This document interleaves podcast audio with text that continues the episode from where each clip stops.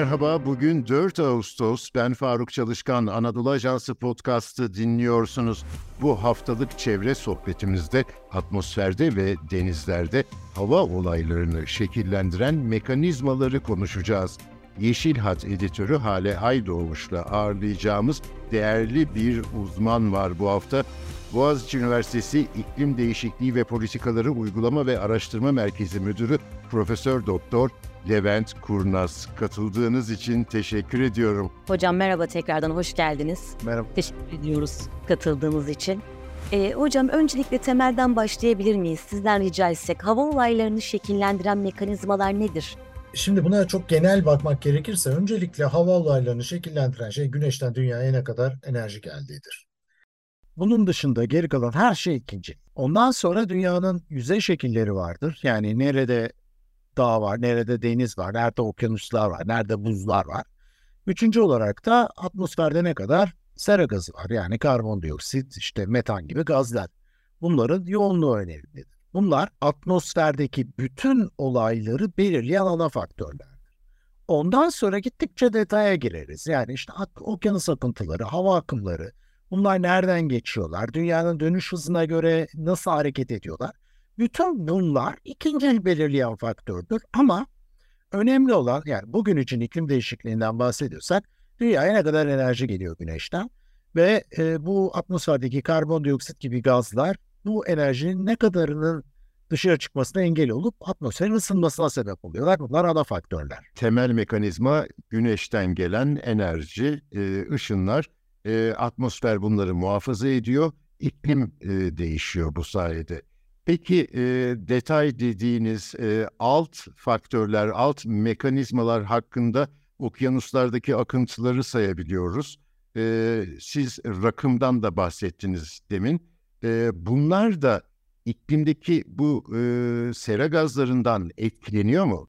Şimdi sera gazlarından her şey etkileniyor atmosferde. Çünkü burada hani bütün oyunu kuran esas nesne e, atmosferdeki enerji miktarı.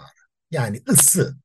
Şimdi atmosferdeki ısı ne kadar artarsa bu hareketler o kadar hızlanıyor, o kadar şiddetleniyor. Bunların görülme sıklıkları değişiyor, görüldükleri bölgeler değişiyor. Yani nereden bakarsak bakalım bu probleme gittikçe daha yaygın, daha şiddetli olaylarla karşılaşabiliyoruz enerji arttığında. Enerji azaldığında da bu uç olaylar gittikçe azalıyor. Yani şu anda mesela hiç iklim değişikliğinden bahsetmiyor olsak ve küresel ısınma hiç olmayacak olsa sıcaklıklar biraz daha ortalamalara yakın seyrederdi. Ama bu enerji miktarı arttıkça bütün olaylar ortalamalardan oldukça fazla sapıyor. Bütün olaylardan kastım da sıcaklık dediğimizde aşırı sıcaklıklar çok artıyor.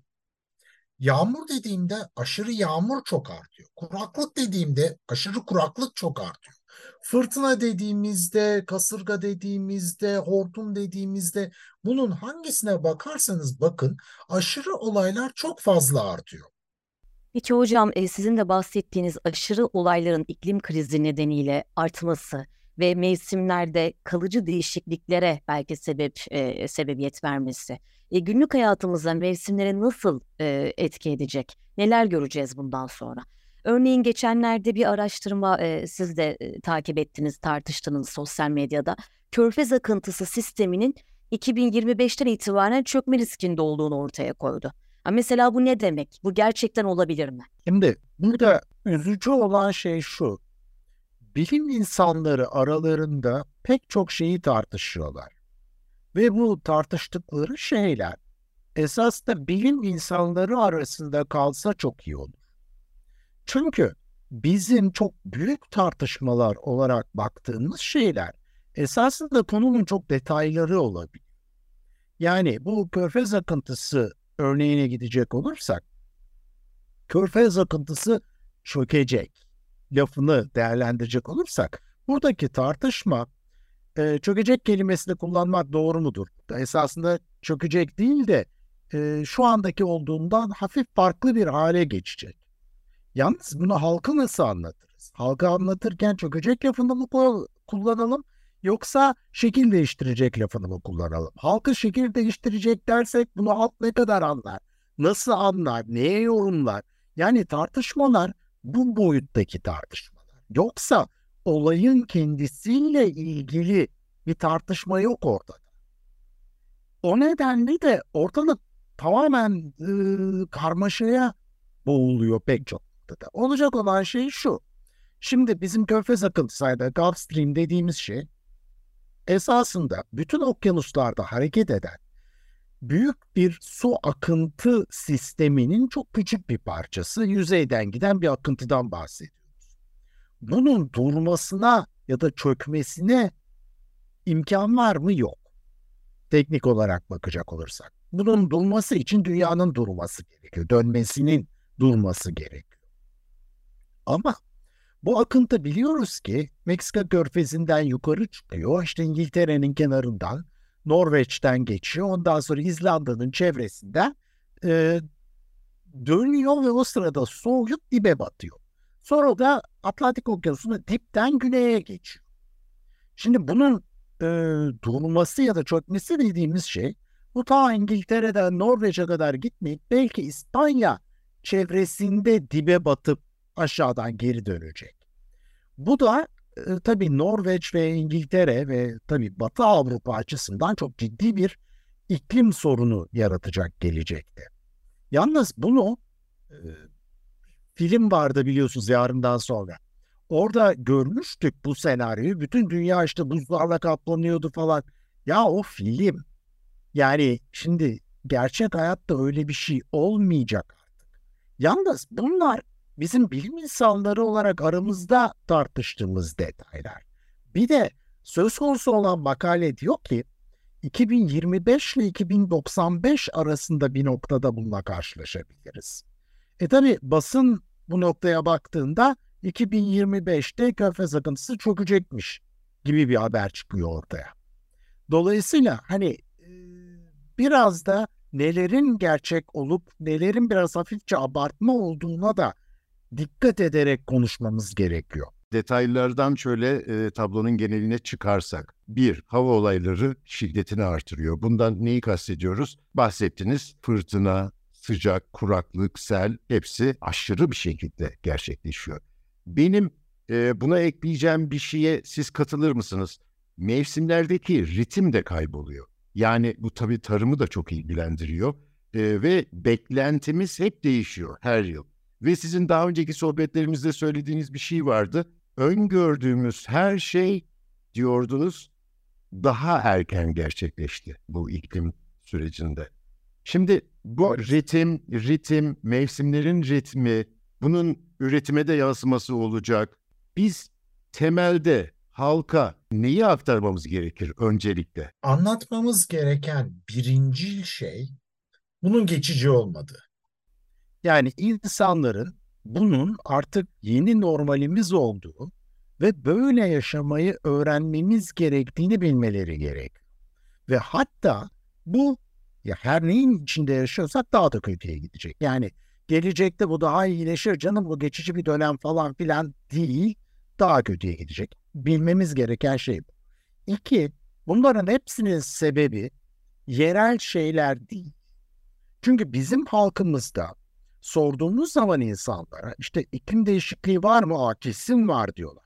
İşte bak sıcaklıklar şöyle arttı, bak mevsimler şöyle değişti, kuraklık böyle oldu, yağış şöyle oldu. Bunların hepsini konuşuyoruz. Ama niye diyorsun? E işte şuraya bu barajı yaptılar ondan oldu. İşte şuraya şu binayı diktiler ondan oldu.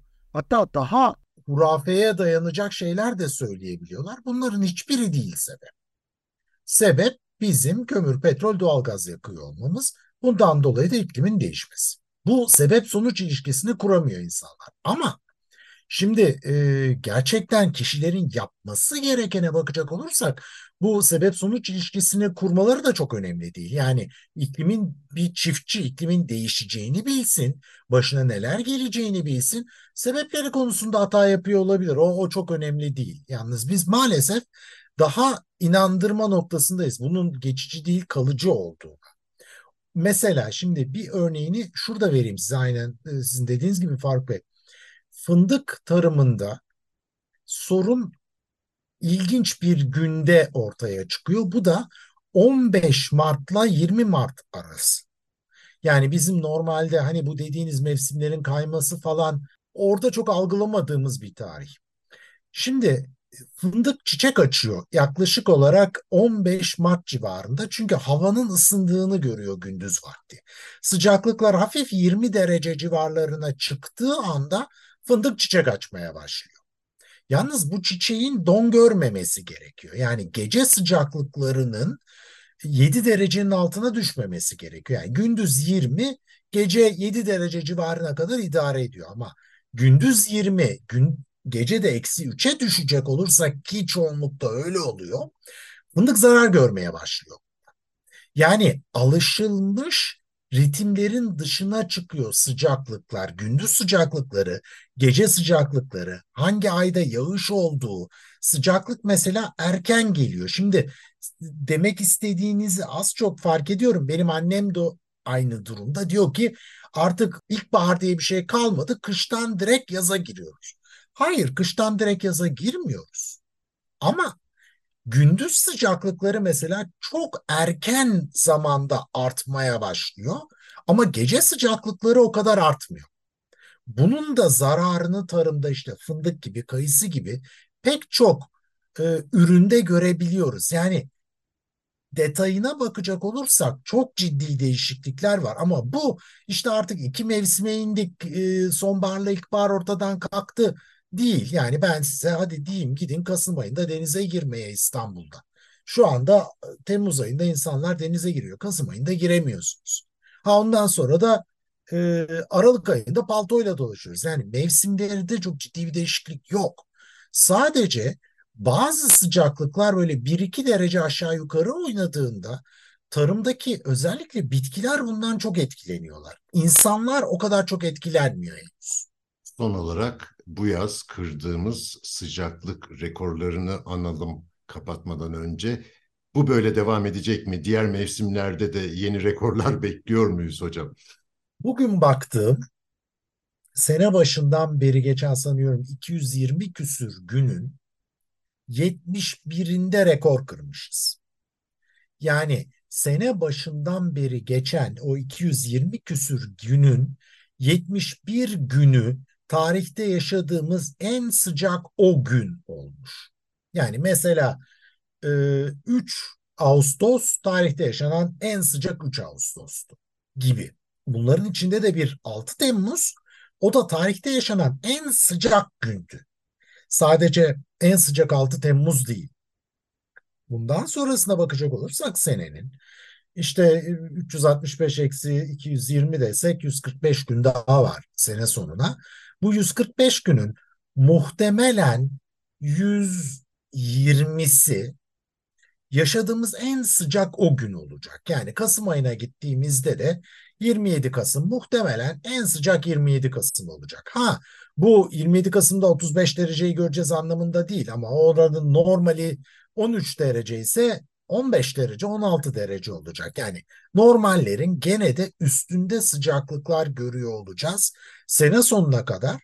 Ama daha da kötüsü 2024'e geldiğimizde muhtemelen 2024'teki her gün yeni bir rekor kırıyor olacak bunları görüp bunlara karşı önlem almaya çalışmamız gerekiyor. Kendimizi korumamız gerekiyor.